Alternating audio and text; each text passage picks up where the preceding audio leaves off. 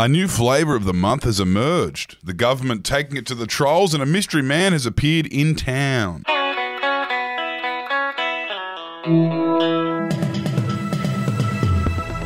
Hello, I'm Wendell Hussey, and I'm here to bring you another day in news from the Betoota Advocate. Clancy Overell joins me for your daily Betoota, the 30th of November, getting close to the end of the month here. And we're going to start off with a bit of exciting news for the kids and a local school playground. Here's how Omicron had two of his ribs removed so he could mutate himself. Yes, exciting times for the world with a new variation of COVID 19 popping up. Obviously, everyone's scrambling to get a read on this B1.1. whatever strain, and with very little known about it, it's led to misinformation being spread far and wide. Now, one of the most bizarre rumours to come across the Advocate's news desk was indeed the one about the Omicron variant having two ribs removed so it could mutate itself without the aid of a second party. We think this rumour's got roots in the old urban myths surrounding Marilyn Manson from the early 2000s, but are still working to try and get a confirmation on that. Anyway, that's what the Year Sixes are saying down at Betoota Primary. Some things never change, hey? Probably not as bad as some of the other misinformation getting around about this stuff. Now, last time you were on the Daily Bulletin, Clancy, we were talking about the Prime Minister tackling the big issues, and he has kept the fire going. Scott Morrison has introduced new anti trolling laws to stop at FuckScomo69 from calling him a pants shitting liar. Yes, it's not good news if you like anonymously talking shit about our politicians online. The government is pushing a piece of legislation that will classify social media companies as the publisher of all comments on their platform and force them to unmask people if necessary.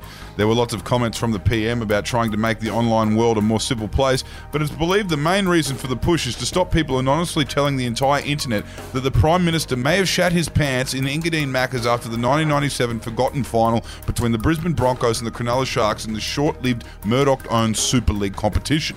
Yeah, he provided the advocate with a quote yesterday saying, Personally, I'm fed up with the anonymous trolls like at FuckScomo69 and at FuckDalib666 taking to social media to call me a pants shitting liar. I know Christian Porter, Andrew Laming, George Christensen, and Peter Dutton also do not appreciate the myriad of allegations that come their way from people that we cannot identify and therefore cannot silence with defamation lawsuits. So there you go.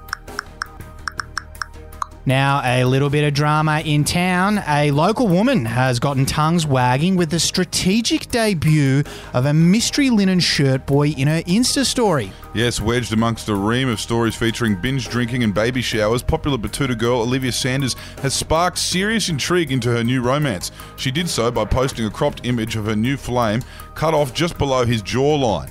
The new development has set group chats alight with the photo revealing just enough for plenty of people around town to speculate who it might be. My money is on that new physio that's um, down at the Betoota Heights He was hot property. there. He was hot property. Try and keep you updated on that one. Now, the quote that I liked out of the news cycle is from the US Immigration Department, who provided this statement yesterday.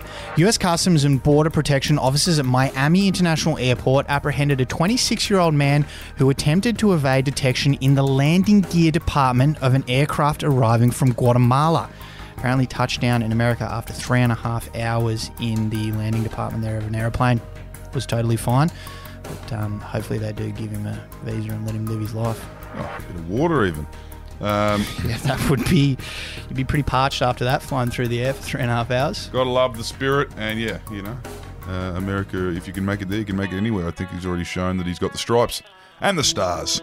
Thank you for joining us today. This is the Daily Betoota. I'm Clancy Overell, and that was Wendell Hussey. Bye bye. Hoorah.